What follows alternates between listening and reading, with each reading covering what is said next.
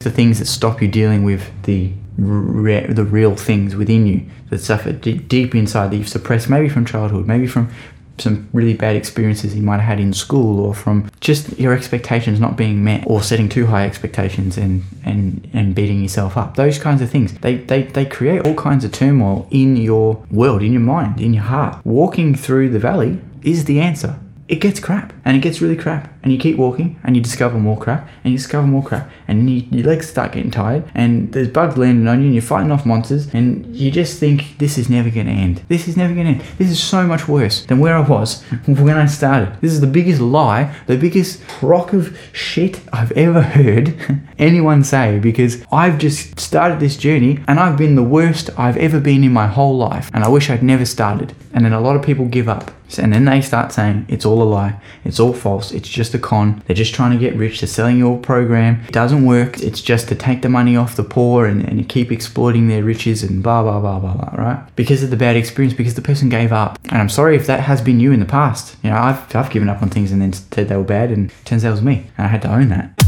Hi there, Jesse Dawson here. Just wanted to take a quick second to say thanks for listening to that little snippet that I shared. And if you like what you heard and it sparked your interest and you want to hear more conversations like that or maybe the end of that particular conversation, then just jump onto my profile, the Jesse Dawson podcast, and I give away all my podcasts for free on my channel. So you can jump in there, have a listen to all the previous episodes. You can listen to the episode you were just listening to. And if you follow, you can then stay up to date with all the future episodes as well and all the things that I will be sharing in the future. And if you want to see a video version of the podcast, you can follow me on my other socials as well, being Facebook, YouTube, Instagram, TikTok, LinkedIn. Uh, they're all on there. So if you are looking for more, that's where to find it. And I'd love to have you on the journey.